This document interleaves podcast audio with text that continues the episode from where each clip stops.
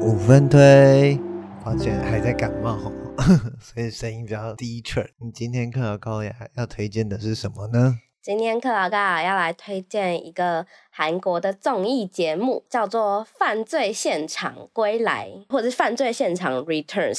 那我要讲一下这个节目。这个节目呢，是只要你是推理迷，你一定就会很喜欢。它的前身一二三季叫做《CS 犯罪现场》，那它的主轴呢，就是有点像现场的。RPG 游戏，然后它的节目进行方式呢，就是一开始先有一个探长来到这个现场看一看，以后呢，就会把犯罪嫌疑人都召唤来，然后他就问他们说：“你们跟这个被害者是什么样子的关系？”哦，有些是妻子，有些前妻，有些房东，这可能是一个选美大会，但选美大会上。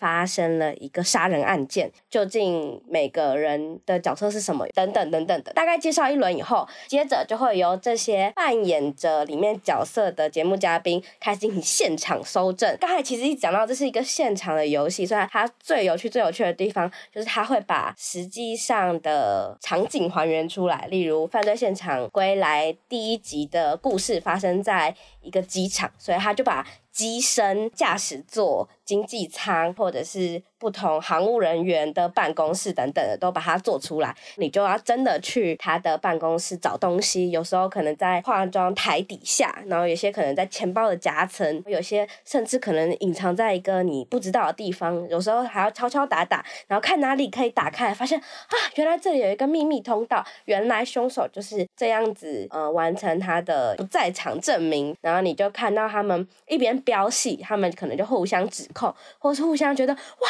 你居然有这些动机，你居然是什么什么样的角色？哇，他以前居然这样害了你。然后他们一边又会很认真的在找那些证据，他们会带着一个拍立得机去那些现场搜证回来，分享给大家。最后会用投票的方式来决定他们认为的嫌疑者是谁。那如果他们有投对呢，他们就会得到奖金；但如果没有投对呢，犯人就可以拿到没有。投对那些人的所有奖金，然后他们就有点像是讲精致，这就大概是犯罪现场归来，其实也是犯罪现场以前的一个模式，是我跟我的好朋友很喜欢的节目，然后刚好，嗯，他在新年的时候回归，对，回归，所以我最近就在看，我刚才吃饭还在看新的一集这样子，然后就非常非常推荐给大家，尤其犯罪现场归来。现在是呃，我们也可以把它称之为第四季啦。就第四季，它算是更大制作。以前呢，很容易，它的证据都是一张一张纸，然后用信封的方式塞在某个地方。现在有越来越多多元的证据出现了，然后我觉得非常非常好看，非常非常有趣，推荐给大家。就是任何喜欢推理的你，不要错过。啊，好想看哦。那会推荐要。从前面开始看嘛？还是没差，直接从这一集开始看就好？你声音真的好哑。我觉得呢，因为我印象中它的一到三季，现在我不确定台湾有哪一个平台有买到片源，啊、但是其实它还是可以推荐一下。就是如果大家有可以看到的话，因为我刚才其实讲了选美大会，因为选美大会就是。呃，CS 犯罪现场第二季也可以说是前三季里面大家最瞠目结舌的一个案件。就是如果你有看犯罪现场，你不可能不知道这个案件。然后，因为它它结尾非常非常的反转，就是选美大会杀人事件。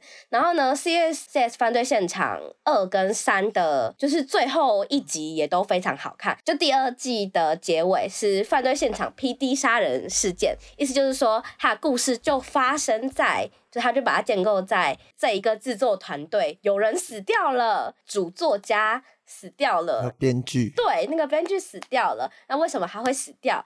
然后他们这些。其他来参加的嘉宾可能是偶像啊，可能是演员啊，可能是主持人，他们就是本色出演，他们扮演就是他们自己的角色。但是当然那些情节是虚构，但就非常有趣。然后第三季的结尾也很有趣，他邀请到了一个好像是在韩国在做侦查的。一个专家，然后来参与他们进行破案。然后正当觉得案件要破破掉的时候呢，突然又有一个反转，发现哦，他的死因居然不是这个。然后要追加现场，然后就是现场另外一个现场的幕被揭开来，哇！突然多了一整个房间要搜查，上面就垂掉下来一个倒数计时的时钟，六十分钟倒数开始，然后他们就每个人，他每个人都想说，已经五点了，拜托放我回家，这样超好笑的。就是我真的觉得，例如喜欢看福尔摩斯啊，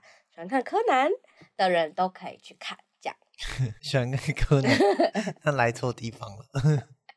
夸张的机关，应该要去看一些密室逃脱那一种、嗯、哦。因其实这个节目呢，后来有被中国明星大侦探，对对对，就是明星大侦探。我有看一点点，但我自己还是比较喜欢 CS 犯罪现场。但就看看大家呃有没有喜欢，因为我印象中明星大侦探是在 YouTube 上面可以直接看到，这样就是呃最后分享给大家讲。